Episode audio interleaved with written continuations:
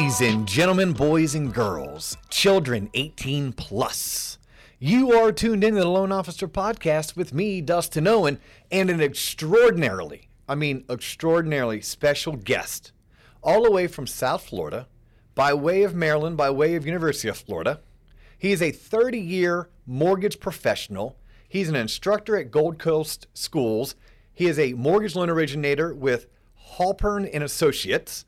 He has his own website called mortgagecommander.com, and his name is Bill Benson. Bill, welcome to the Loan Officer Podcast. Thank you, Dustin. It's a privilege to be here with you and to be able to chat with the people and give them some guidance and instruction. Yeah, so we are on 100 episode number 120 something. And for the past 7 months, the number one request and the most questions that John Coleman and I answer on a daily and weekly basis has everything to do with young professionals, whether they're young in life or young in their career, young professionals looking to enter into the business, and they need to take their their NMLS uniform state test. They need to take the the safe pre-licensing 20-hour course, and then they need to study and they need to pass the exam. And they come to me a guy who, for the past 13 going on 14 years, has worked for a bank owned independent mortgage banker, which means I've never been required to actually take the 20 hour course, study, and pass the exam. Now, I've had to do my own fair share of continuing education. I sat through a bunch of courses in order to obtain my CMB, but I'm not you. I'm not an instructor with Gold Coast Schools. I don't have my own website that helps people prepare for the NMLS. So I, I mean, I, I sincerely thank you for taking the time to to come on the show because, by the way, ladies and gentlemen, boys and girls, this is what Bill and I are going to cover. Everything you've wanted to know about preparing and studying for and passing the NMLS uh, uh, exam. That's what Bill's on here today. But before we get started, if you're tuning in for the first time because this particular title caught your attention, please know that we are not that new. We've been around for the past year and a half. You are tuned in to the Loan Officer Podcast. We can be found on Spotify, we can be found on Apple iTunes, and you can also subscribe to us on our YouTube channel at the Loan Officer Podcast. You can follow us on TikTok, Instagram, Facebook, LinkedIn at the Loan Officer Podcast. And you can also connect with me, Dustin Owen, LinkedIn. You can connect with Bill on LinkedIn as well, but I think they find you under William Benson. Is that correct? That's correct. All right, very good. And your website is mortgagecommander.com, which we'll talk about a little bit later in the episode. But like first and foremost, let's like jump right into this. I want to become a mortgage loan originator. Where do I start, Bill? All right, that's a great question, Dustin. The beginning is actually not necessarily taking the class first thing you have to do is register with the NMLS and get an NMLS number, which you and I both have.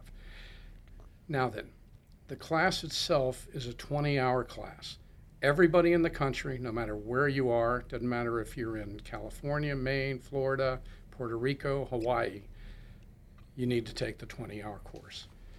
Now, in addition to the 20 hour course, each state has its own specific requirements. As you know from being in mortgage banking, and just as an example, Florida, Georgia, we share a common border.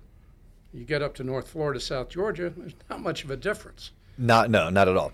But Georgia is a title theory state, meaning we use a deed of trust for the security instrument. And the security instrument, of course, as we know, is what hypothecates the property. That's what the borrower signs, pledging to repay the debt, along with the note, which is the promise that I will repay. Florida, we're lien theory. What does that mean? It means we use the mortgage. So, two different security instruments, yet there's a river that separates the two states. And depends on whether you're in a title theory state or a lien theory state as to which instrument you're going to use. Okay, so the first thing I have to do, which I didn't know this, like I, I think I'm going to love this episode as much as the listeners and the viewers are going to love it. So the first thing you do is actually go on the NMLS, uh, which is what NMLS.gov. No, it's the NMLS State Registry. It's their resource center. Okay. So if somebody were to Google, the best way to do this is NMLS Resource Center. It'll be the very first thing that comes up. They go to the web page, and in the upper right hand corner, there's a little button that says log into the NMLS. You click that. You say, well, wait, I don't even have an account. Why am I clicking log in? Because that's the way they set it up. Okay. Just up front to prepare everybody. This website is one of the most difficult, convoluted websites to find anything on I've ever dealt with. And as I mentioned that, every month, everybody in the class is shaking their head up and down. You have to go in there from time to time, same thing. Yeah, once a year. Yeah. Once a year, I have to log in and attest that nothing has changed, or if something has changed, then I need to update the system with all of my pertinent information. So the first step is to actually obtain an NMLS number. Right. Now, Any you- cost to that? Uh, no, the cost, there's no cost to get a number. In fact, you can call up, you can sign up, you can go online, you can sign up for a class. But you've got to have an NMLS number before you take the class because that's how the school lets the NMLS know hey, Dustin, JC, Bill, they took the course and they completed the course. Otherwise, you don't have the education requirement. And without the education requirement, you can't get licensed. That makes perfect sense. After like five years of sitting on the sidelines watching everyone else invest in crypto, I finally today said, you know what? I want to invest in crypto. The first thing I had to do is go to like a, a, a website like Coinbase, and I had to uh, obtain a username and create a password. I still don't own any crypto because I haven't figured out how to get my money out of my checking account into that Coinbase account. But it makes sense. In order for me to get started in that type of investing, I have to create an account. In order to even sign up for my 20 hour pre licensing course, I need to first obtain an NMLS number. I'm guessing the second thing is then sign up for the course. Sign up for the course. Okay, and then anything in particular? I mean, courses for the most part have been either in person or online. COVID hit, most have been online. Um, but anything I should know about signing up for the course? Any particular? I mean, obviously we've plugged it, and I'll plug it all over again. I mean, you are an instructor for Gold Coast, Correct. um, but there's there's other national companies. There's um, there's some local companies. Okay. It's to Florida. There's national companies. So the format is instructor led. okay, Then there's hybrid, which I actually do one of these a month, which is instructor led with students in the classroom, but we're doing a live stream. And I tag team teach that with the other primary instructor for Gold Coast.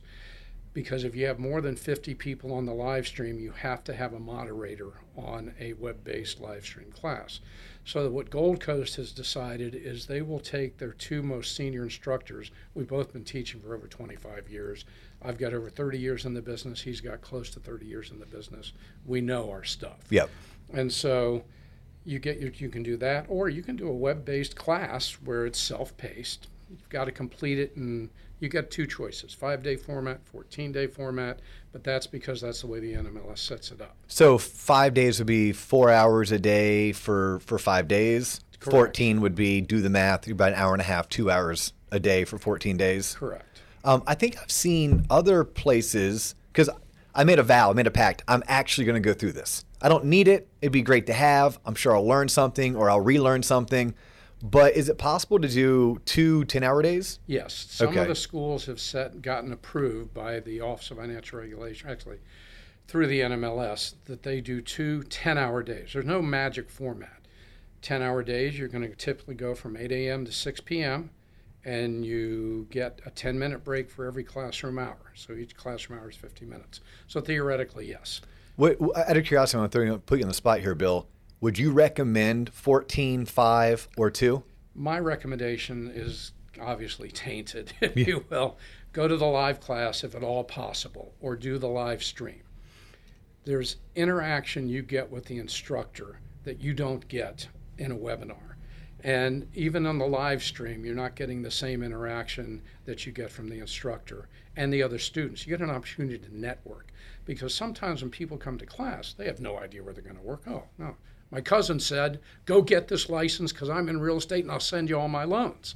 Well, that's great. Now here you are. Well, where do I go to work? I can't tell them because when I'm teaching the class, I represent Gold Coast. Now, if they reach out to me after class and say, "Here's where I am. Do you have some ideas?" I can give them give some. Obviously, after 30 plus years, I know like Yep. thousands of people. And if you're tuning into uh, podcasts like this one, and eventually once JC finally has our website built, we'll have a whole entire section like called a career corner, and we can help place people. Because I've had listeners that have happily gone and worked for for um, Rocket Mortgage. that worked perfectly into what they were trying to accomplish in their career. We've had listeners that went and worked for the local credit union, and then others have joined companies like Waterstone, where they were more of a independent mortgage banker who was out there um, creating their own book of business. And then uh, uh, once the business comes in, then obviously working on the loans, the pre-approvals, the fundings, et cetera. Um, but yeah, I agree with you 100%. If anyone ever asked me, like live, live, live, I would tell someone without doing it, pick five days, four hours a day. I think 10 hours, two days in a row, I don't know what you're really going to learn. I don't know how much you're going to retain. Um, for someone like me, it may work, right? I've been in the business for going on 20 years. A lot of the stuff that's going to be covered, I've probably learned and, and tested out of a couple times already. And my concern with 14 personally, 14 days, hour and a half, two hours a day is I don't know if I can get in the groove you know, I don't. If, if I'm doing that, then am I am I worried about my kids? Am I worried about my other my other job, my other schooling? Am I really focused? Well, and here's the challenge. I'm basically going to deliver the equivalent of a junior or 300 or 3,000 level finance or economics class in three days with an end of course exam. Yeah. All right you're going to remember, and you know this from all your management training and having trained people, a week after the class, you may be, if you're lucky, you remember 20 to 25% of what the instructor said. The real number is like 10%. percent mm hmm So, one of the unique things about Gold Coast, I'll give them a plug here, obviously, is we allow students to take the class as many times as they like to review for up to a year at no additional charge to their tuition. I think it's probably the most liberal retake or review policy in the industry. And so if you take it live, now because of the COVID restrictions, we're cut down on the number of students we have live. To do a review, you've got to do the live stream, and those are done Tuesdays through Thursdays. But as things begin to open up again, and I'm actually beginning to get some review students in some of the larger classes based okay. on the facility and the room, that dictates how many students we can have. So, so let's walk through it. the The course is 20 hours, and that is what's federally mandated. You have to take this 20 hour course, whether you do it live, whether you don't do it live. That's on you. We're recommending doing it live. Um, what's covered? Like, what is covered in in those 20 hours? All right. So you get three hours of federal law and regulation. Boring. you mean RESPA puts you to sleep? Actually, TILA puts you to sleep. Truth in Lending Act, but three hours of federal regulation, three hours on ethics and anti discrimination. Uh, needed. Oh. Needed. After living through 2020 uh, to 2006, 7, and 8, th- those three hours, okay. All right. And I always introduce that topic with, especially, I teach in Florida. Yep. We, by the way, if, if you weren't around, which obviously if you're tuning in to this episode to make it this, this far, you might not, not have been around in the business there's like back then what they called the sand states. They blamed us for everything California, Arizona, Nevada, Florida. Oh. The sand states. You mean like the uh, fog the mirror loan? Yes. You got yes. a pulse, you get a loan? Yeah, we did plenty of those loans back in the day. Therefore, uh, teaching something like ethics and anti discrimination is well needed, especially if you're in one of those states. Um, all right. And then so, so um, you do that. You probably have something on mortgage products? Well, yes, that's included. You get uh, two hours of non traditional mortgage. And here's something really fascinating, just to throw this in. There's only one traditional mortgage product according to the Safe Mortgage Licensing Act. What is that? 30 year fixed rate loan. That's the only traditional. That's the only traditional. So if 15 years not traditional and 20 years not traditional? Balloons, reverses, everything else. Nope, ARMs, everything's non-traditional. Now, when they say 30 year, though, are they saying whether it's 30 year VA, 30 year FHA, 30 year conventional? It, that's regardless. It doesn't specify. Okay. So it can be a 30 year fixed rate conventional. It can be a 30 year fixed rate FHA, VA, Department of Agriculture, USDA yep. loan. It can be a jumbo. so, all right, kids. Uh, I think Bill might have uh, let you in on a little secret. Um, you might want to jot that down, and maybe maybe one of the one of the 120 questions that you're asked. Uh, yes. Okay. So we'll get to that, and, and then yeah, just a moment on the 120 okay. questions. But 12 hours of electives. Now, the way Gold Coast has its class approved through the NMLS is two hours of those electives are the Florida specific material you must cover.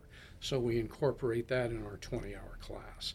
Other schools may not, but that's the way they did the class. Okay, so that, so in the state of Florida, that and you were an expert in the state of Florida, they incorporate their own what's required within the 20 hours that you're also teaching for for this safe pre-licensing course? Correct. There's Okay. a separate two-hour block that we cover Florida-specific material. Oh, so if I sign up, I'm actually signing up for 22 hours. I'm signing up for the 20 hours required by SAFE and two hours for Florida. It could be that way. Okay. We have gotten the class approved where it's all included Oh, in you one. you weaved it together. Yeah. You know, one ecosystem. I like that. well, and there's a lot of overage, overlap Yep. between Yeah, the two. redundancy. Tremendous. Mm-hmm. All right. Now, the 120 question test. Here's the great news it's only 120 questions. So you say, well, Bill, what do you mean? That's great news. Prior to April 5th, it was 125. Oh, that, So they yep. got rid of five questions. They have pre-test questions that don't count. okay. So now there's when you go to take your test, five of those questions do not count. They're called pre-test questions. They don't tell you which ones those are. All right. no way. No, you just so wait, so mixed in. so I'm gonna go. I'm gonna I'm I'm gonna do my 20 hours, and I'm gonna study my butt off, and we're gonna talk. By the way, Bill and I are gonna talk about how to study. Bill and I are gonna talk about tips and tricks, maybe even some some outside services that people can can lean into. Uh, we're gonna talk about pass fail rates. Um, if you if you're not a first time tuner inner, if you're not a first time listener or watcher, um, I have notes on this table which is rare. I normally do this show with no notes. It's usually just up here in my heart and my gut, and we let it flow. But because this episode is so important and because it's been so highly requested, we also are going to cover listener questions. So I have uh, a half a dozen listener viewer questions that that Bill's going to summarize the episode by answering.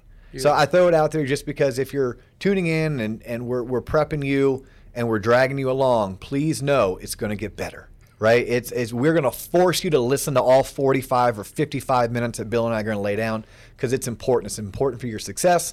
It's important for you passing. It's important for you to understand what you're getting yourself into. Um, so I, I do want to circle back because we were talking about the the um, 20 hour course. You know, you said three hours were on federal laws and regulations. I said, eh. uh, you said another three hours on ethics and anti discrimination laws. I said, yes, uh, that's definitely required. Two hours, you cover mortgage products that are deemed non traditional, which wink, wink, nod, nod, not non traditional very much is a anything that's not a 30 year fixed mortgage Correct. according to the NMLS. And then there's 12 hours of electives. Can you just give me an idea? What, what do you mean 12 hours on electives? Well, we go over federal privacy regulations. Okay, that sounds interesting. We cover high price and high cost loans, You guys need that. That's true story. Okay, you need that. loan officer compensation, You- you need and, that. steering and safe harbor. You need that. Let's see what else is important in there. Anti-money laundering, Bank Yeah. Secrecy Act, Okay, yeah. suspicious activity Yep. reports, things Yep. like that. Yep. Overview of the mortgage business. How did we get where we are today? Um, Do you cover like what does a processor do? What does a loan officer do? What does an underwriter do? What does a closer do? yeah, in the first day, we'll cover that. The base, the four basic functions in mortgage lending: originating, processing, underwriting, and servicing. Okay. We cover that, and come back to it at different times and make sure that everybody understands the roles, because that's part of the test. So, the test, the 120 questions. Yes. The 115 that they're going to grade. Here's the magic number 87. 87. If you get 87 correct, you get a 75.4%, you passed. Think Gronk. Okay, for my football fans, he wears number 87. Think you go. Uh, you need you need to Gronk this test. Well, and I can tie that in. A very good friend of mine who I've known for years now, I mentored years ago, is a fellow named Brian Holloway. He played for the Patriots in the 80s. He was their first round draft pick in 1981. Okay. Captain on their Super Bowl team. He, he and Gronk are buddies. He's a Patriot alumni.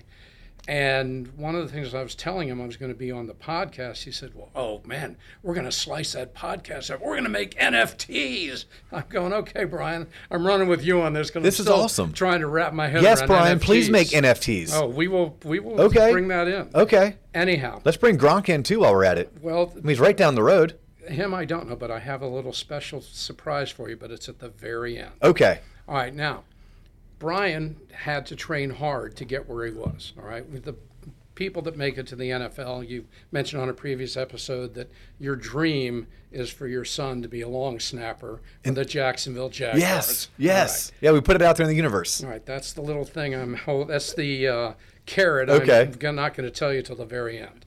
All right. Now then, Brian got where he was because he was dedicated. He worked hard. And it's like one of your episodes is leads, right? It's your job. Your job Your is job. to get leads. Well, how do I get a lead? What's a lead? Here's uh, the best description I ever heard of that. You probably really like this. A lead is nothing more than an opportunity to have a conversation. And if you start to think of it from that perspective, everybody loves to talk. JC, put that on TikTok. Put that on TikTok. What is it? A lead is nothing more than an opportunity to have a conversation. That's correct. I once told someone my business plan going into 2019, I think, was to have um, more meaningful conversations on a daily basis than I had in 2018. Like th- that was written on the top of my yellow legal pad of paper that sits on top of my desk, my little to-do list, or sometimes I call it the DO list, right? DO, do. Um, little play on words I, I use to humor myself at work. Um, but no, I love that, Bill. That's that is spot on. So. So how do we get on? We got on, on Well, Brian. We got 120 yeah. questions. Well, Five of- those are throwaways, but you don't know which the th- which one the throwaway is. Okay. And it gets to the dedication. You mentioned this earlier. You sign up for the class, you get the NMLS number, you take the class, you study your rear end off, which you have to, especially if you're coming into this outside the industry. You have no experience in real estate, no experience in this at all. You are behind a millstone. And if you think of the, I can't think of the fellow's name, the Greek myth where he pushes the stone up the hill, and just before he gets to the top, oh, he JC's the smart one out of, out of this JC, bunch. who's yeah, that he's guy? off camera. The guy that pushes the rock upstairs. Yeah. guy, as soon as he gets to the top, it rolls. Atla- is Atlas? No, was not it is- Atlas. not It Atlas? begins- My dad tells me all the time. And it's not the guy that flies close to the sun and the No, yeah, wax it's wings melt. Anyway, Yeah, yeah. it's a hard road to hoe. That was Icarus, use- by the way. Icarus was the flying. Yes. Yeah. But it's a hard road to hoe, to use a farming term. You've got to commit yourself. And people say, well, how much do I have to study? Because some people think, hey, I'm going to go to the class, I'm going to listen to the instructor, and, you know, that's how I did my real estate, and I passed the first time. This is not the real estate exam. Awesome. That's good to know. The only two exams that I can tell you, based on experience, are tougher than this are either the Series 6 or Series 7 stockbroker exam Okay. or the 220 Florida property and casualty exam. All right, if you've passed those tests, then you know what it takes to get through this test. Minimum 40 to 60 hours of dedicated, focused time. Phone turned off, turned upside down, not paying attention to email, focused. Well, you're answering one of our later questions. We're going to jump right into this a little bit. Okay. Okay. So, 48 to 60 hours after I've completed my coursework, you're recommending that is put into studying, Correct. preparing, flashcards, maybe getting a coach. At which point, maybe we can talk about how someone would get a coach Mm-hmm. um, once we've addressed some of these these uh, upfront questions. Tutoring is one of them. How to pass the exam is one of them. Um, what is the average pass rate? Average pass rate is 58% first time. Fifth, so so just know going into it, it's almost a coin toss whether or not you are going to pass on your first time. Basically, four out of 10 people don't. And then the pass rate second time is 44%. So it's come down. Well, well, well, so if I don't pass the first time, I have a worse odds of passing the second time. Correct. Wow, wow. Okay. So basically, of everyone who signs up, raises their hand and say, "I want to do this," we're only picking up roughly about seventy percent, Roughly. unless they take it a third time. well, then which it can you drops to 29%. Can you take it a third time? How many times can you take your NMLS You get three attempts. per year or in lifetime? No, it, initially. Initially. So you pass the class, you register for the test, you study. If you're unfortunate enough that you don't pass, you have to wait 30 days. Okay. They want you to study. Is Yep. really what they're telling you. And you're recommending obviously study because you're saying 48 to 60 hours. Minimum. So although theoretically I could pass, I could finish my course and take my exam the next day, your recommendation, especially if you're brand new to the business, is that's a bit foolish. It is very bullish. Yep. Yes. Now, if you are unsuccessful on your third attempt, and each attempt you have to wait 30 days, you wait six months. But it's not the end of the world. I had a student back in 2014, I ended up doing some tutoring with him, failed the exam five times. On his sixth attempt, he passed. And for the last seven years, he's been originating loans in South Florida successfully because he had the fire in the belly to succeed. Yep. And that's what it takes. The dedicated, that getting back to Brian, professional athlete, Yep. all pro, played for the Raiders and the Patriots. It takes dedication. And if you really want this, and the bowels, down in the fire in the belly, then make it happen. So let, let me ask you, because I don't think we finished that that that story. I got sidetracked. I got all excited about Gronk. Then you mentioned my son and and long snapping for the Jaguars, and there's a surprise. Was Brian that guy that needed? The, the, the, No. Okay. Brian is off on a whole different plane. Okay. He ended up being a all Pac-8 tackle at Stanford, Okay. and he got an economics degree there. Okay. I graduated from the University of Maryland. Yeah. All right. Brian graduated from Stanford. okay. But we're like on this level. But some Oh. things, I'm up here. Other things, I just shut up and I listen to him. Okay. Br- Brian's your buddy. Yeah. Brian's your buddy who happened to know Gronk, who knew you were coming on the podcast and was like, hey, we should do something special. We should chop up some of those bits and pieces. Oh, love it. Love it. All right. Well, what's up, Brian? Thanks for the thanks for the love and the support. Definitely appreciate it. Um, okay. So tutoring then. I mean, you're, you're talking about I need to study for 48 to 60 48 to 60 hours. That's your recommendation. Do I do I put together a study group? Do I Okay, find real quick on flashcards? Okay. Number one, go back and review the notes and review the topics covered in your class. You've got a book. It should be highlighted. I have people bracket stuff on the ends because the way I teach the class is I've taken the NMLS's exam outline. It only has 541 topics and subtopics they can test you on. Now, the good news is there's some duplication.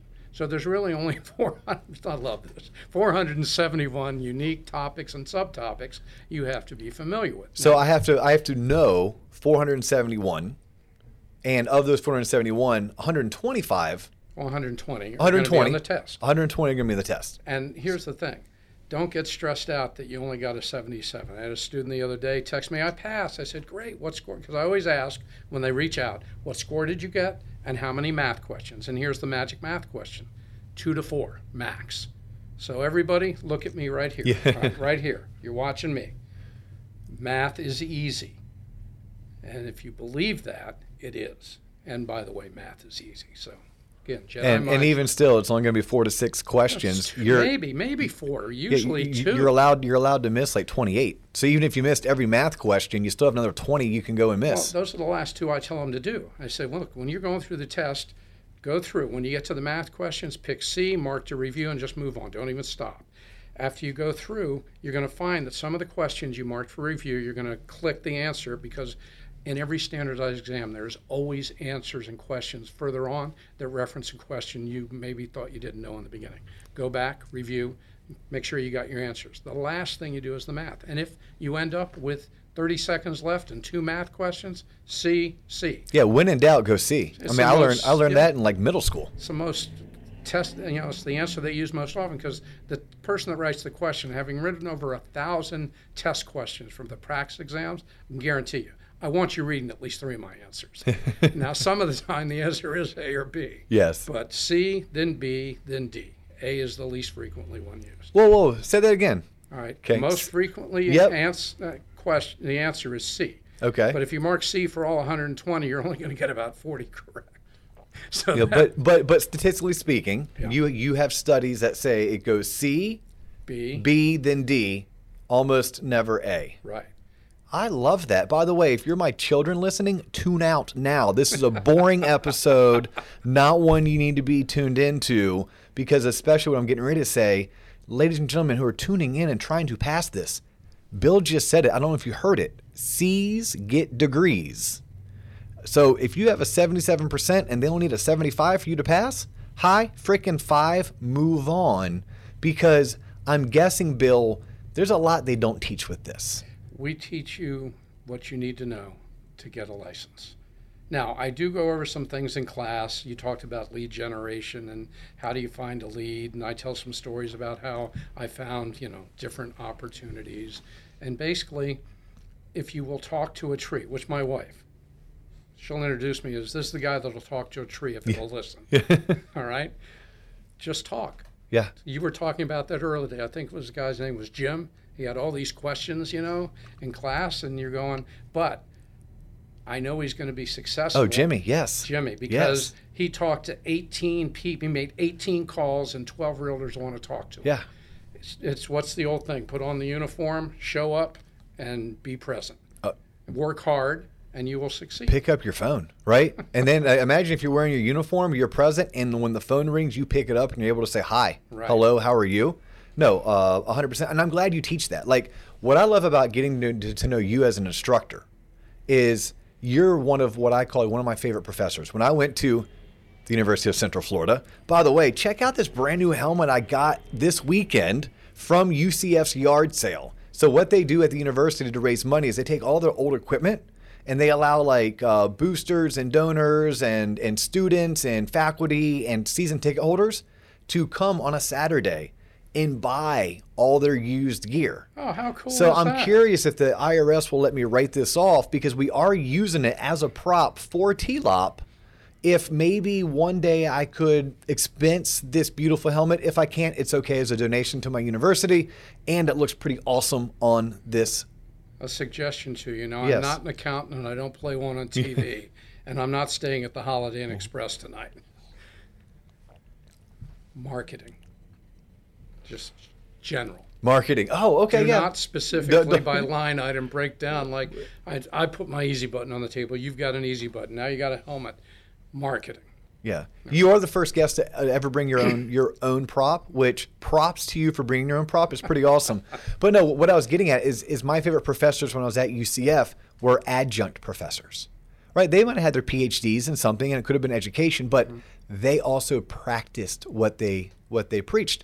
I think if I'm looking for a, an instructor, I'm looking for a Bill because you still originate loans for a living. You make money as a loan officer, correct? That's correct. Yep. You do at a minimum a couple loans a month, maybe not at the, the peak of your career because you have the website, you have your teaching gig, um, you may be at a different point in life. But I love the fact that you teach what I need to know to pass the exam, but also you're like willing to raise your hand and say, this is just the beginning. Like you need to know all these other things. You guys and girls should look for that. You should look for an instructor that also works in the field, who also has their hands dirty, they're down in the trenches, because you'll be able to gain so much for them, even if it's just a little sidebar comment or a quick rabbit hole that they that they jump down. Right. Um, I think that's that, that's awesome. Um, all right, we talked. Did we talk about tutoring and how to pass the exam? Yeah, so with tutoring, what I've had to do because my schedule has increased, I, I do consulting and quality control with a mortgage company in South Florida now that I'm more involved with that. Before I will tutor anybody, they have to, at a minimum, get a hold of my study materials. And I prefer that they do the videos. I have two levels with videos, without. 12 hours of video where I go through the NMLS exam outline and explain everything to you. So, so this is a service that you provide. Yes. Is- Okay, and I'm assuming we would find out about this by going to mortgagecommander.com. Well, kind of, sort of. Okay. So, mortgagecommander.com is a website I set up six years ago. And the whole reason I set it up, I got tired of students coming up on the break and going, Bill, do you have a website that I can get practice questions on? No, I don't. You should. Yeah. And just after listening to that like too many times, I wrote 240 questions, put up a simple website, and people started using it and passing. But Then over the years, Man, I've totally, I totally get where you're coming from. Yeah. Yeah, here we are 14 months into this little fun passion project. And yeah, now JC's out uh, trying to get a website started because the, the fans want to know, like, hey, where can I go to see more of this? Right. And I'm like, uh, I don't know, LinkedIn, and that's not sufficient. So, so you you So had your fans, your yes. fans wanted that, okay? They wanted that. And then a year and a half ago, almost two years ago, my mother had to have back surgery. She lives with us, she's 91. Well, a month before that, I had joined a loan officer coaching group, paid some serious, you know, Good for you. dinero to do it. Yep. And I was I wanted to really focus on non-qualified mortgages and on self-employed borrowers. All right. Then my mom, uh, one morning, Bill, help! I can't get out of bed. She couldn't walk. So, uh, you know, week in the hospital, an operation on her back later. She's got a walker now. She doesn't drive anymore. I was the caretaker who was at home. So I looked at this and I said, okay, how am I going to make lemonade out of these lemons?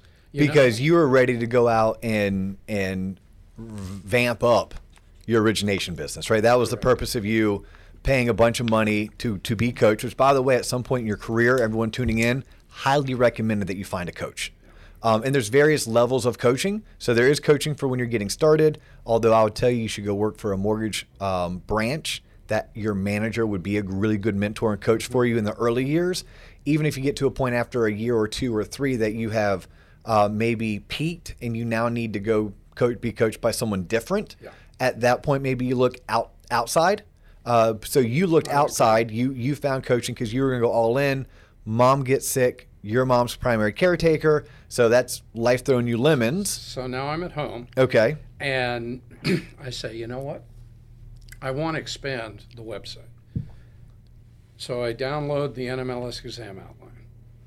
I put together my Can, can anyone download that or Yeah, oh, it's okay. on the NMLS website. okay. And I'll I'll provide it to people. We could probably even put it up on your website if you want. Once JC gets it done. Once JC gets that website done, come on, JC, where you at?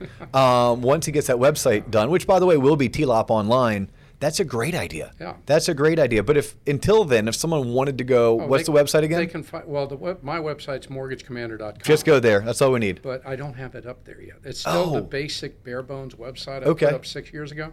I was actually talking to my web guy on the way in this afternoon, and I he's revamping it. And I can, I'm not going to. He said, Bill, whatever you do, do not give a timeline because you know in technology everything kind of looks like it's ready to go, and then Oh, too something bad. happens. Too bad. I've already thrown June out there, and So- every time I talk to JC, I changed it. And, and true story, he went to meet with our web developer. Um, by the way, uh, he is a guest on the podcast, Dennis Miller, and um, homeboy got sick from his second COVID shot, so he had to cancel on JC. Yeah. So I hope he didn't put us back a week, Bill. I hope I hope JC and Dennis are going to be able to get T-Lop online back online. hopefully it's Okay. not only a week. Yeah. anyhow, we're revamping the website and something else I'm doing following on that, and I guess uh, this idea from my friend Brian Holloway. Okay. Mortgage Champions XL. And the XL is not Excel, the word, it's XL. All right. So I'm also got that domain parked. And after we get Mortgage Commander revamped by the end of the year, I'm going to have a coaching and training website for new LOs. It may not be as comprehensive as XINNIX, but it'll be, you know, out there, it'll be available. And if you like the way I do things, come and would- partake. I would be very interested in talking to you more about that offline Sure. and, and and watching and maybe even supporting it as it as it goes. So I'm guessing, and I cut you off, and I apologize. I do that from time to time. Um, so you all know that if you tune into enough episodes, but uh, you leaned hard into tutoring and coaching younger professionals because you couldn't go out and, and originate mortgages at the level that you were anticipating, but you found a way to stay home and bring revenue in the door by leaning into your website and offering tutoring and I guess would it be coaching? Would you call it coaching? Like you Oh, you I coach actually- people how to I actually pass? have one coaching client right now. Okay. She's a loan originator up in Ocala. Okay. very hard worker, very determined to succeed. In fact, on my way back from Gainesville, I was up there seeing my sons yesterday. I stopped in Ocala this afternoon and we met and had coffee. And she had like five loans she had to go over with me. How do we qualify this borrower? Here's this tax return. Here's this. Here's that. And so I was reticent, hesitant to bring her on, but she bugged me so much. Bill, Bill, Bill. Kind of like in this book of Matthew in the Bible, there's a widow that goes to the judge every day seeking justice. And finally, he relents and gives her justice. All right. Finally, I relented and I. So, so, so you are coaching a loan officer, but you're tutoring future leaders on how to pass the NMLS. In fact, tonight, uh, when I, we get done, I'm actually going to go to lunch with dinner with my sister. She lives here in Maitland. After that, I have a 7:30 to 8:30 one-hour tutoring session via Zoom from my hotel, and I'm going to tutor the same fellow one hour tonight, one hour tomorrow night. I don't do as much tutoring as I used to because my schedule's just gotten cra- a little crazy. Uh, if you want me to tutor you, you have to get the materials, and I really want you to get the videos. And where do you go to get the materials and where Uh, do you go to get the videos? You email me and I send you the information because it's I don't have the website revamped yet where you Okay. can just go online. But oh, but these are your videos and your material. my videos, my 149 page study guide that I wrote, my thousand questions, my 300 electronic flashcards, and all that is only $149. If I tutor you, it's $75 an hour on Zoom, 125 live because I have to travel. And so for less than it costs you to pay me to tutor you for two hours, you get 12 hours of videos. It's and it's 24/7. They're on Vimeo. You can get them anytime. And so before I'll tutor, typically you have to go through that. Every once in a while, I will tutor someone that only did the package without the videos, which is $99, because they're tight on their timeline. And I will do that. But like with Travis, we, we did some crazy tutoring. There was one time that he was just the day before his test. He needed one last little oomph in session.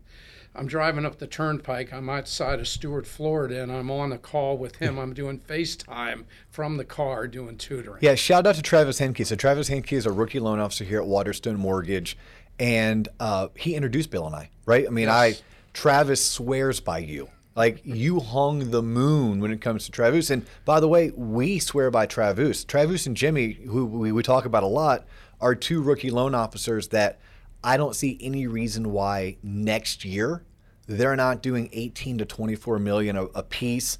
80% of that's going to be purchase business referred in by realtors and builders. I mean, the creme de la creme. Yeah. And and you helped Travis get to that point, uh, which I think is amazing. You're talking a little bit about cost, which by the way, you also mentioned your email address. So your email address is webmortgage at gmail.com. By the way, if you're newer in the business, you might not know this. There's a T in mortgage. Okay. There's a running joke that, that we say about people in the industry. We're like, that person's so new, they don't even know there's a T in mortgage. Okay. W E B for William E. Benson, mortgage, M O R T G A G E, at gmail.com. So they can email you, they can visit your website. Correct. Um, but but and there's something else I want to come back to on your website and on that side business. But before we do, I, I had some notes written down here just about cost in general. Okay. What does it typically cost to get my? Um, we, we know there's no cost to actually get an NMLS number. Right. That's just get your login, your username, cool. But if I want to take, I, I need to take the 20 hour course. What's that cost typically? The course is going to be on the low end, like 240 ish. Okay. and $240. $240 to 299 depending Okay. on who you sign up with. Yep. Then the exam is 110. And is that everywhere I go? That's everywhere you Okay. go. Well, you, there's only one place you can go. Prometric is the vendor. And, And uh, that's the same exam whether I'm in Hawaii, Maine, or anywhere in between. you just don't know which 120 questions you're going to Yep. get. Yep. And then it's in Florida, the license is roughly $300. And in class, people will say, well, and I'll go, look, in the book here, it tells you it's $300.25, but it might be a little less, it may be a little more. And you know what? You don't care because you're going to let them whack your credit card for whatever it is because you're ready to get the license. How about on the expensive end? Like, what's what's the most expensive I should be looking to pay for my 20 hour course? Oh, uh, 299 maybe 369 ish. It's very competitive. Okay, so like if, if someone's being quoted six or seven hundred dollars, that should make me like take a step back, deep breath, and reassess my situation. That better include questions, videos, flashcards, study guide, all that stuff. Okay, so I know I like this. So so it, it's going to cost me roughly three hundred dollars for my 20 hour course, mm-hmm. roughly three hundred dollars to actually take the test. Well, to get the license, another What- 110, so you're up to 710 ish. Okay. And then if you get some supplemental materials, another 100 to 200 ish. So all in, really serious 800. Okay. And that's if you pass the first time, hopefully. Yep. But like, um, I mean, your your average student, your average student needs how many hours with you one on one? with me one on one, typically two to four, maybe. Okay, so let's say four. that. There's an extra three hundred dollars. Mm-hmm. right, and your materials another 150 ish, 99 to 149. so three. So for twelve hundred dollars, yeah. for twelve hundred dollars, I can start a career, a career, not a job. It's not a job. This is a career in the mortgage banking industry. Even if you start off thinking you want to be a loan officer, you might not be. You may end up being a badass loan partner or a mortgage processor, and then later a a um, underwriter. Like last year, guys and girls, the average mortgage processor probably made between sixty-five and ninety-five thousand dollars Correct. right? The average mortgage underwriter made between eighty thousand and one hundred and eighty thousand dollars. Like, so you may think you want to be a loan officer, And you may get into it and you fall in love with mortgage or you fall in love with the company, but you might not fall in love with the the the scope of being an MLO. That's okay. But you're telling me for twelve hundred dollars, I can mac out like like I can go all inclusive, right? Like an all inclusive resort, sandal style down in Jamaica. But I'm gonna do this for a career change Correct. or to launch a career. Yeah. Um, in my world, do you know what the average commission is? One loan. Well, okay. I, I know what it is in South Florida I mean, I'll because just our loan amounts are higher. yeah, but, but let's just say it's twenty five hundred dollars. That's a right? That's a it could be thirty five hundred, but but let's just say it's twenty five hundred for half of one commission. right. For half of one commission, you could first obtain your NMLS, then sign up for the course. That's going to cost you three hundred dollars, and then you're gonna um, you're gonna uh, a hundred and what what was a hundred and some for the 110 for the test. For the test. 300 for the license. 300 So, no, you go all Mac Daddy. three three hundred for for for some extra study guys, some extra study help. And I, from what I hear, that's what you're recommending. You're not recommending someone cram the course in 20 hours and the next day go take your test. You're saying take your course over a week, then spend another two to four weeks studying, potentially highly consider reaching out to a service like yours or many others that probably provide it to obtain some study guides and maybe even drop an extra look you're already spending 900 why not spend an extra 150 i mean if you're going to do something do it well Correct. and spend the extra 150 to buy some of some of bill's time and bill some of bill's expertise to make sure that you're in that 58 percentile Correct. that's what you're trying to do because if you're not in the 58 percentile and you do fail you're in the 42 percentile now you have to wait how long again bill 30 days. 30 days, which means that's 30 days of continuing to study.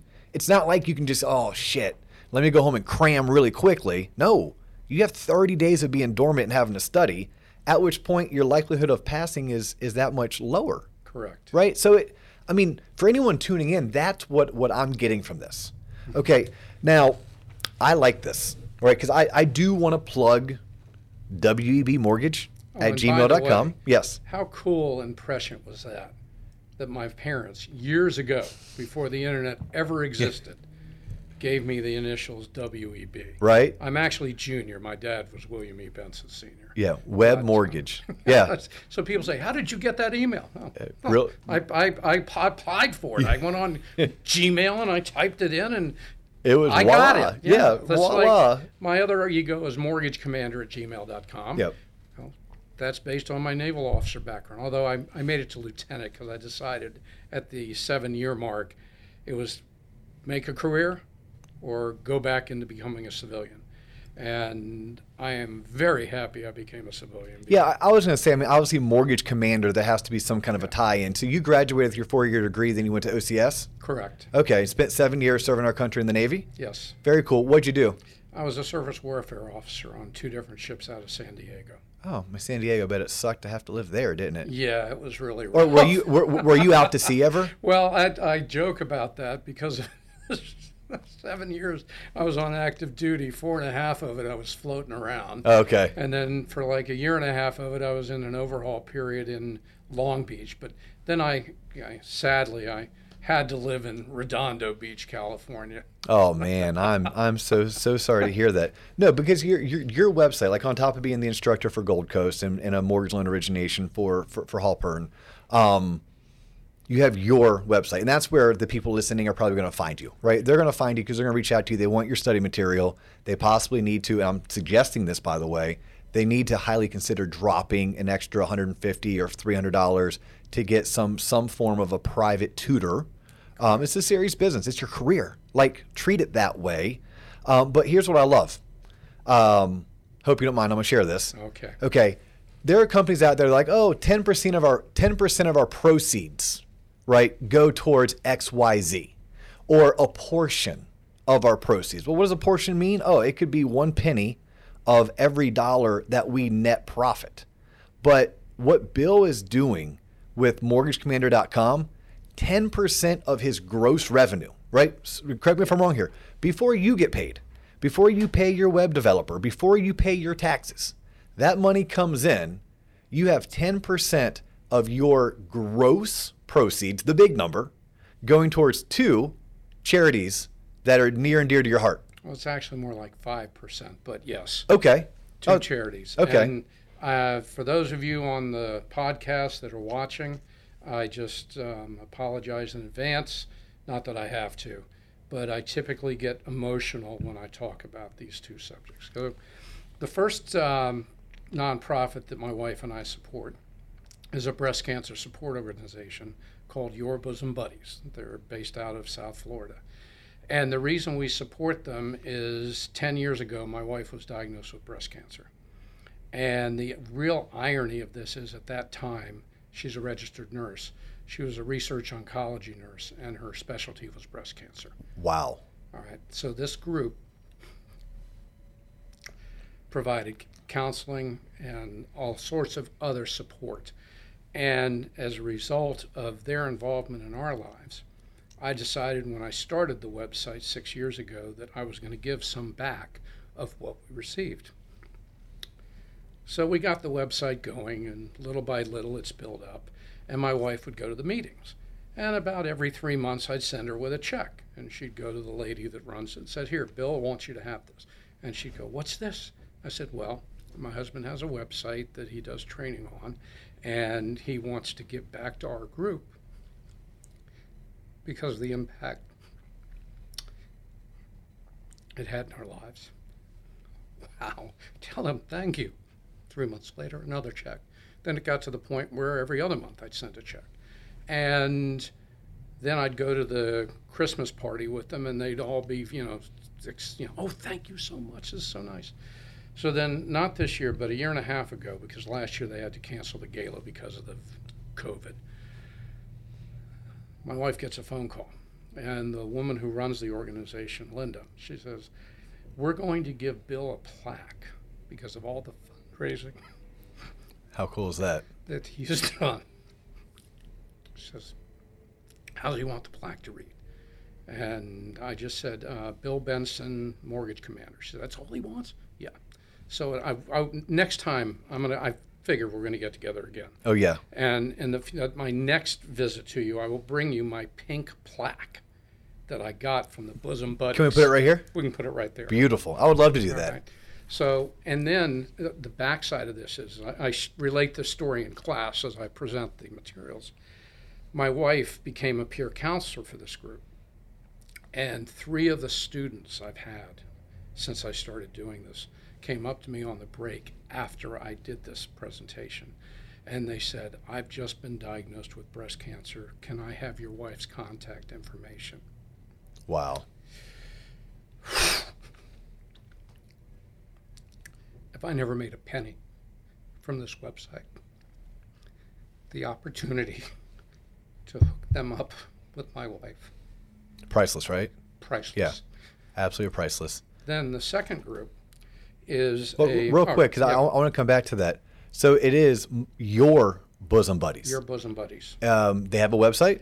Yeah, kinda. It's your bosom buddies too. It's a volunteer sort T-O-O? No, the, The the the number two. it's hard to say. Well, I, I'm But no, if, if people wanted to donate, there are ways to do it. The main um, group is called Your Bosom Buddies. They're out of Boca, Palm Beach area. okay.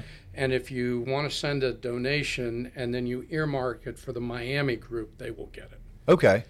Um, and, and I say that because uh, this episode hasn't even aired yet, but we interviewed one of my favorite loan officers ever, a guy by the name of Kevin Murphy. Kevin did like almost 200 units last year for like 48 million. And he's one of my favorite people because one, I've known him since sixth grade, but B, I hired him at $12 an hour to be my assistant mm-hmm. nine years ago.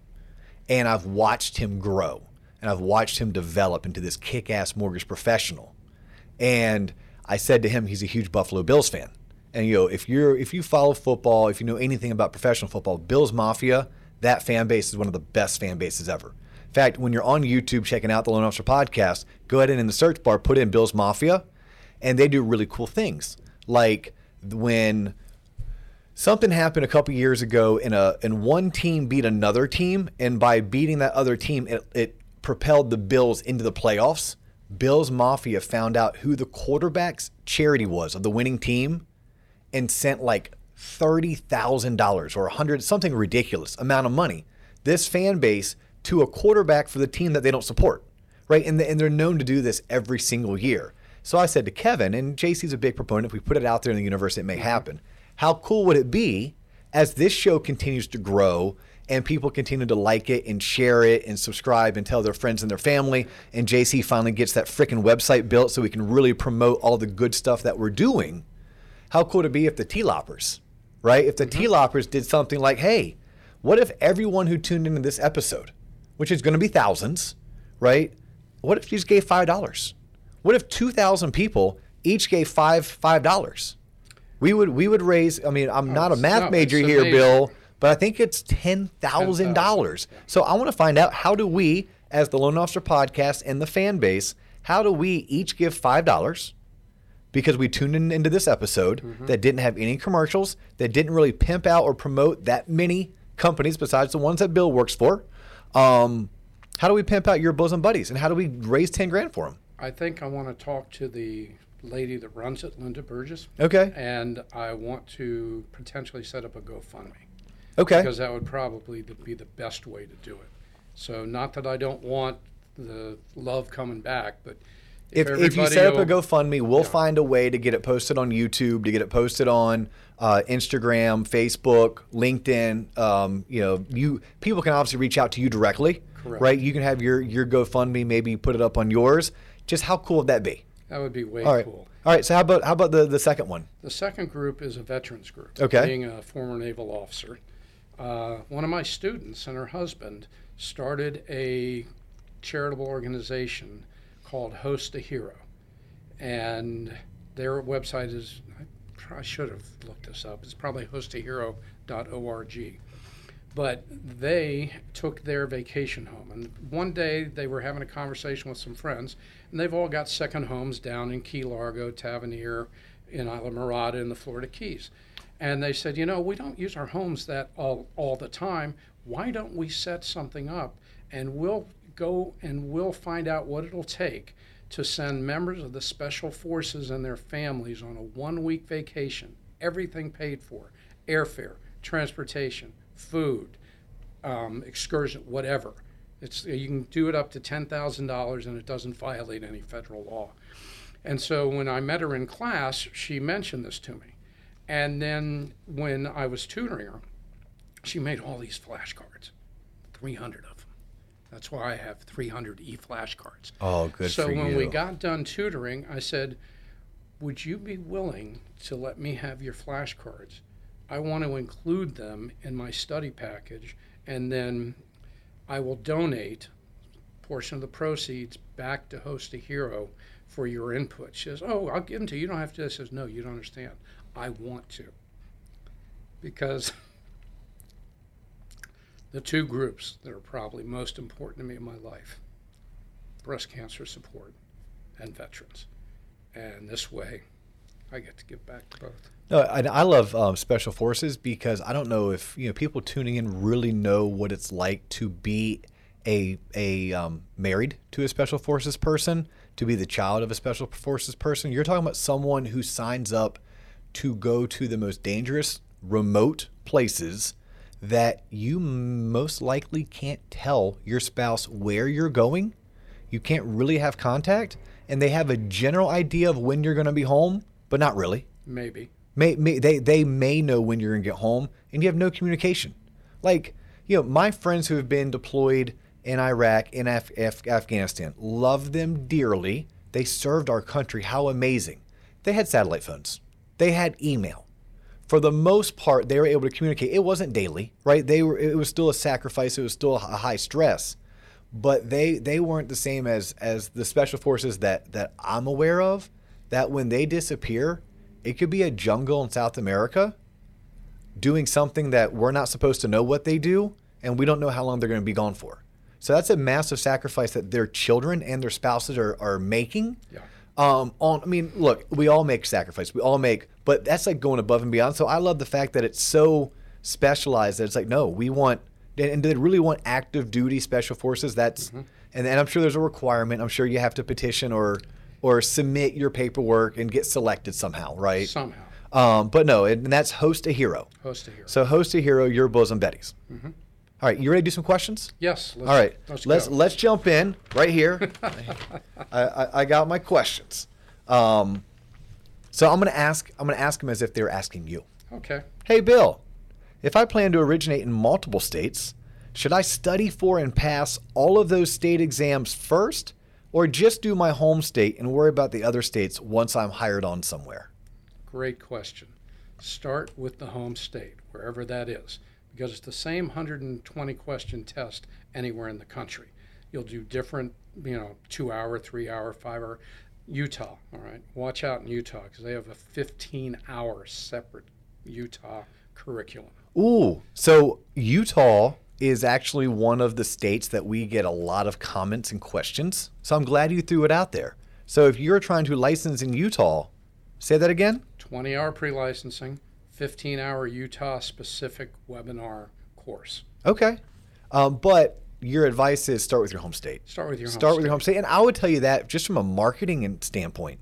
Like start with your home state because if you're going to buy into what I coach and teach, you're now going to try to become a a local expert and you're going to market yourself in your community. Most of your business should be coming from your local community with the ability to help your friends that are outside. Mm-hmm. Now, obviously, if you're living in Maryland, where you're from the DC area, if you're in the DC area, well, you kind of need Maryland, Virginia, possibly Delaware, because people are buying second homes in Rehoboth Beach. But if you're in Central Florida, like we are, I mean, you're you're only lending for the most part in Florida. Um, but maybe if you're in the Panhandle, like you said, you once lived in Fort Walton Beach. Well, we call that Lower Alabama, right? So you have, yeah, yeah. So so so so you have you have Fort Walton. You're also going to need Georgia. You're also going to need Alabama and possibly even Mississippi and Louisiana. Um, but okay, I like that. But how about this one? Well, because here's the other, the backside of that. Once you get approved in Florida, let's say Florida is your home state, or wherever your home state is, all you have to do to get the license in the next state is do their state specific requirement. Now, Georgia, Kentucky, Missouri do not require any state specific, Get out of town. but they do require a sponsorship from a company. So, yes, you can get licensed in Florida, and then immediately after you get licensed, you can apply in those other three states, but you have to have somebody lined up to work for. Correct. So so basically, get my home state, get hired on, and then pluck off the states that only require me to have have a sponsorship, and right because Yeah. now I now I'm up to maybe four or five states, and then if a state needs me to take additional, whether it's a two hour course or a fifteen hour course, at which point I will then take the course, take the exam, Well, there's pass no, it. There's no other exam. Well, there's a, an exam at the end of the webinar. Okay. Uh, typically 15, 20, 25 questions. But once you've got the license in your home state, you got the license. You've got the 20 hour class done. So, so should I be less freaked out to take my my state portion then? L- Yes. like I'm in Utah, or what are some other states that come to mind that are going to be Well, a little bit more California restrictive? is like four hours. North Carolina is three or four. New York is three.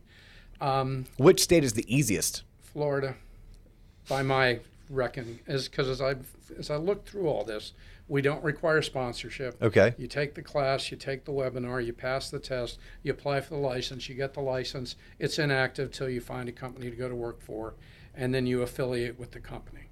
Once you've got the license, so let's say you get licensed in Florida, and you want to get licensed in Georgia, all you have to do is do the Georgia webinar, pass their quiz at the end, and submit your application. And as long as your criminal background check and your credit report are six months old or less, you typically don't even have to redo those. Oh wow. Now, the one caveat on multiple states continuing education. Ooh, we haven't talked about that yet. Eight hours every year. Now, then, 12 of the states do not have any state specific CE, so you can do a course if you're in any of those states and it counts for And all then, then I have states. recip- re- reciprocity, reciprocity on that education. for. Do you know those twelve states Not on top of your top head? of my head, no. Well, what are some of them that you can recall? I, Any? I don't even Okay. recall any of them. Yeah. No, you you threw the caveat. Look, like I know Florida inside and out. I know enough about the other 49 states to be dangerous.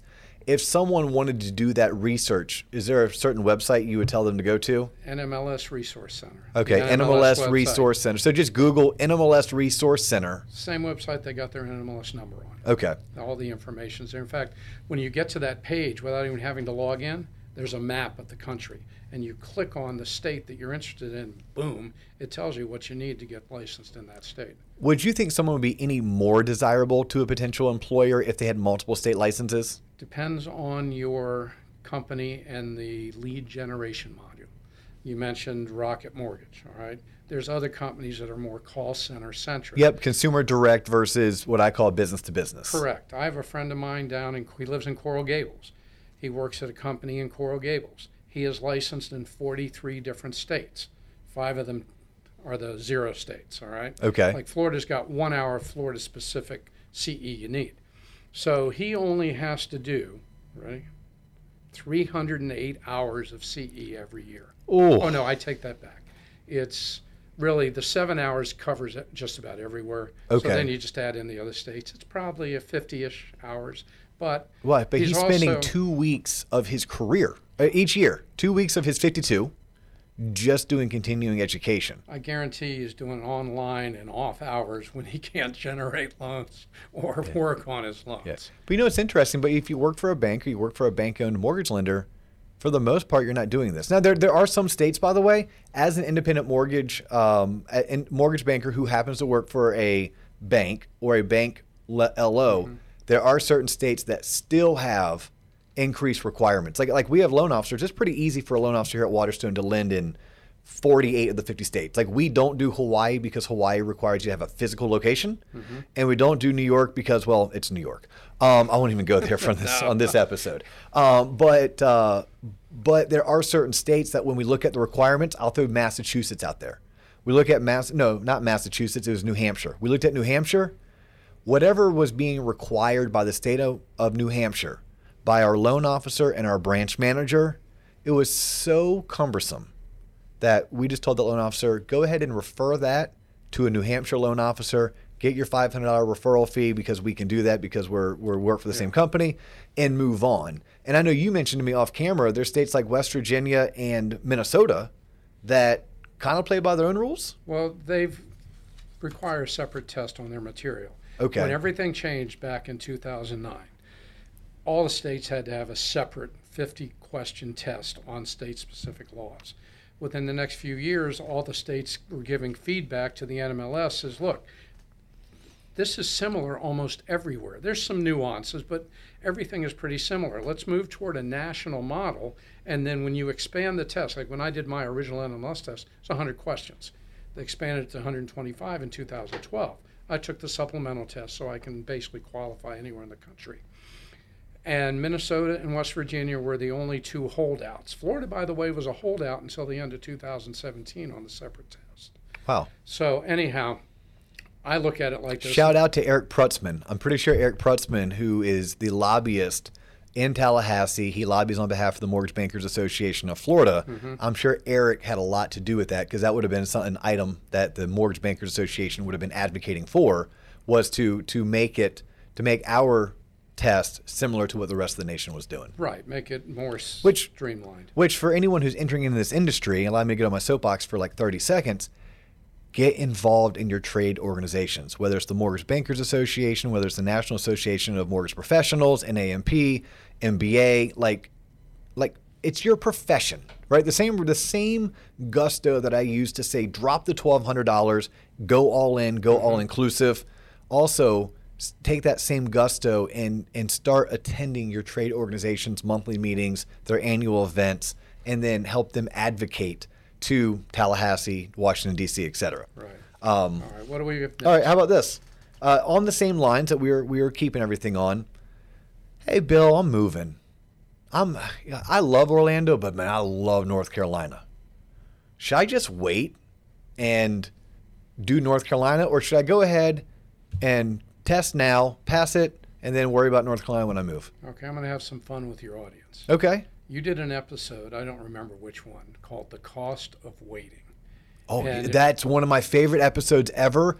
The fact it hasn't gone viral yet actually uh, um, intrigues me. I hope it does, but go ahead. Yes. All right, so along those lines, the cost of waiting to refinance or the cost of waiting really to purchase the home Mm-hmm. and get in, and as you talk about building generational wealth potentially, is huge. I don't know about your home here, but in Miami, we refied a year and a half ago. I checked on an AVM that's really accurate about a week ago. My house is up like 120 on the AVM from when I refied. Yeah. So even if it's wrong, you're up 90 grand. Correct. Okay. Whip me, beat me, make me Yes. write bad checks. Yeah. So the cost of waiting on getting the license, the longer you wait, the longer the current situation we're in is going to become shorter. Rates are now at historic lows. They're back in the high twos and the low threes. That is free money. You can't compete with that. When I started doing this 33 years ago, I was um, writing loans in California where I got started. I was refining people out of 16 and 18 percent loans. I was selling 14 percent Wow. Fannie Freddie money. Wow. And I made more money in 1988, my first year as a loan officer, than I made in 1987, my last year as a naval officer. All right, 14 percent. Yeah. One four. Yeah. One Yeah, there we go. Dyslexic. Okay. Um, people need a place to live. People will always look to refinance, whether it's to lower their rate and payment or because they want to build a pool, do an addition, any number of reasons, pay for an education. There are lots of reasons to do a refinance. Get the license as soon as you can. Get it now because you get it in Florida. You're moving to North Carolina. Gorgeous area, by the way. That's where my dad retired to. But once you have the license, you move to North Carolina. You can go to work for a company under what's called transitional authority That or is temporary correct. authority, and for 120 days you can originate, write loans, get paid, and all you have to do in that 120 day period, if you're already licensed, is pass the North Carolina specific course and then apply in North Carolina. And if they ask you to do an updated background check, no big deal because your fingerprints are good for three years. And here's why the FBI will not do a background check on fingerprints more than three years old. Interesting. That is phenomenal advice and it makes perfect sense. So, to answer listener viewers' question, yeah, do it now. Don't wait. Do it now, and it'll make it that much easier when you do move to A, get hired because you're going to have the 120 days uh, reprieve before you have to take your state. Um, yeah, it's it's perfect. You have answered, or we have answered everything else that we had written down. I actually commend you for being able to tie it all together into one show. So before we go ahead and call this an episode, any parting shots, any last minute tips, tricks, advice? I mean, this episode is all about preparing for, studying, and passing the NMLS course. What what did we not cover? What do people need to be able to take away, tie down, and use it for their betterment? We've covered everything, but just to sum up, take the class, get your NMLS number, study, how, whatever that means, prepare, pass the test, get into the industry. Now, once you get into the industry, do not try to think about every potential scenario you could come up with, Jimmy. Go out and find business because the way you learn this business, the way I learned this business, is I brought in loans. One hundred percent. Um, I can't tell you the number of students that come up to me on the break. Oh, I wish I knew what you knew. Well, in Yeah. 30 years you'll know it, but there's I can't do the Vulcan mind meld where I can be Mr. Spock and transfer 33 plus years of experience into you. It doesn't work that way. That's number one. Number two, do not look at the money. How much money can I make? You can make as much as you want to make, but look at helping families. What you are doing is you are helping families pursue the, their dreams. All right, I haven't been in the mortgage business in close to 30 years because three years in, I figured out I was in the dream making business. Well, I love that. And every day when I wake up and I ask myself, whose dreams can I help come true today? It's got nothing to do with Mickey and the fact we're in Orlando. If I go out and I'm thinking about who can I help accomplish their goals, needs, wants, desires, and dreams, instead of, oh, I got to find somebody that needs a mortgage. What a different spin. I'm doing the same thing, but it's a different thing mentally. And number three, do not look at the loan amounts. Look at units. You want to close units. I would rather close, I'd rather have 10 loans for $100,000 in the pipeline than one jumbo for a million.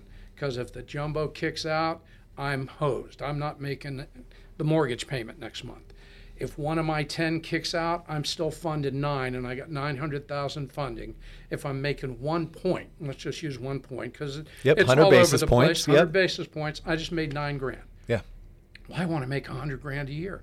All right. What's 12 times 9,000? That's 108,000. Remember, math is easy. I'll convince some of you by the end of this podcast. It comes, and it's you know the whole thing we talked about. Not not only that, but that's nine past clients. That's nine times how many friends, family, coworkers, neighbors do they have? That's not yes, yes. I love that advice. Focus on the units. Now, ultimately, once you've made it to level three, and you may be coaching with me, I will talk about, hey, let's look at your average loan size. Mm-hmm. But that's once you've already conquered the unit game. Once you're already doing 100 plus units a year, now we're going to talk about how can you do 120 units and also increase your average loan size. Correct. Right? But that's not for this, and I love your advice. What else? Well- one, one or two more great pieces of advice from the legendary advice. Bill Benson, mortgagecommander.com. All right. Your web presence, your social media presence. All right. I have the website. If you go to it, if you sign up for the study materials on the website, it's just the questions because we're revamping it. All right. And then I'll email you and I'll give you the other options for the other materials. But you'll notice on the web, I, sadly, I don't have Host a Hero there yet. That's one of the upgrades we're doing. You'll see some stuff about um, your bosom buddies your social media, your web page, you put on that web page what is important to you as far as a nonprofit or a charitable organization that you either support with your time or your money. Let people see there is more to you than just somebody that hacks loans and is only interested in originating loans. Let them see the other side of you that they're not going to get a chance to see necessarily. People do business with people. Yeah. Oh, I mean, be a person. Gee, Zig Ziglar, God rest his soul, been gone for a while.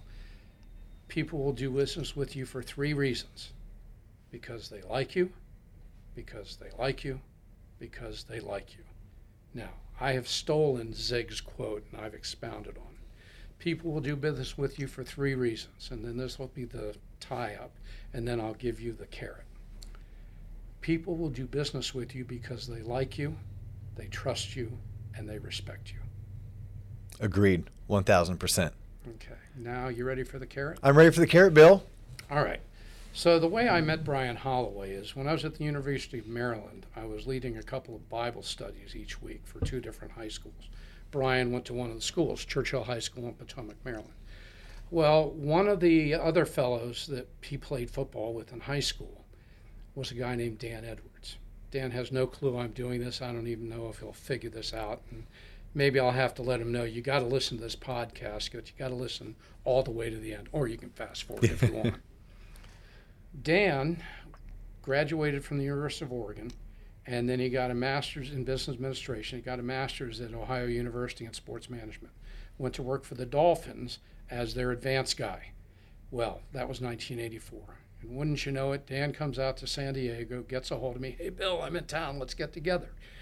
We get together. He says, Oh, by the way, here's two tickets for you for the game.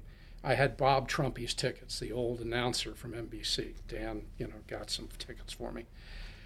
Dan went from there, he went to work for the Steelers. He was there for nine years. In 1994, what team was started in the northeastern part of Florida? The Jacksonville Jaguars. Dan went to work for them.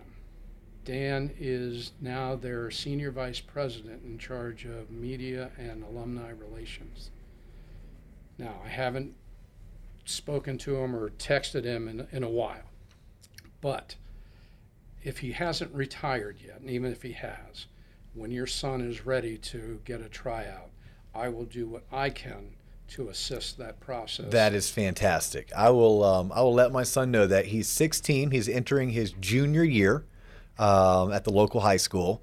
He needs to get his snap times down. He knows that he needs to get a little bit bigger, a little bit stronger. I mean, bigger. He's 6'3", 185 pounds. But six three is good. yes, He needs to put at least another 60 pounds on that. Here's another thing. All right, I'm going to give you a little secret that I was a center. okay, All right. The secret I'm going to give you is with your son's height. and he can put on, and he doesn't have to put all the weight on in the next two years because he can do it at college where they have. Yeah, we're talking long snapping, more Bill. We're not advanced- we're, we're not talking about having to play, be the next uh, Sunday, What- Jeff Sunday, Do you know or Saturday. Was it Saturday? Was it Jeff Saturday? Jeff Sunday. The Colt Center under was- Peyton Manning. There were two different. One guy had a, was Sunday, another guy was Saturday was Peyton's. Okay. Here's a trivia question for you. okay. What position do a lot of long snappers in the NFL play? They long snap. Well, but they have a secondary position. Well, they have to go down the field and make a tackle. Tight end. Well, correct. Yeah, yeah, yeah. Yep. And, and the that's vast actually majority yes. of long snappers Are- are tight ends. And correct. Since your son is six three. he's got the height. Yep. He gets up to 215-ish, 205, 215-ish in the next couple of years. Goes to college, builds himself up to 245. He will be positioned to play that position. One hundred percent. No, Bill, thank you so much for your time. This was amazing. Like he is Bill Benson. His website is mortgagecommander.com. His website is webmortgage at gmail.com. Mm-hmm. I'm Dustin Owen. He's Bill Benson. You've tuned into the Loan Officer Podcast. Please like us, share us. We are on Facebook, Instagram, TikTok, LinkedIn at the Loan Officer Podcast. You can watch us on YouTube or you can tune in on Apple, on Spotify, and anywhere else that you find podcasts. One last thing. One last thing. That was easy. We'll end it there. Thanks for tuning in. Peace.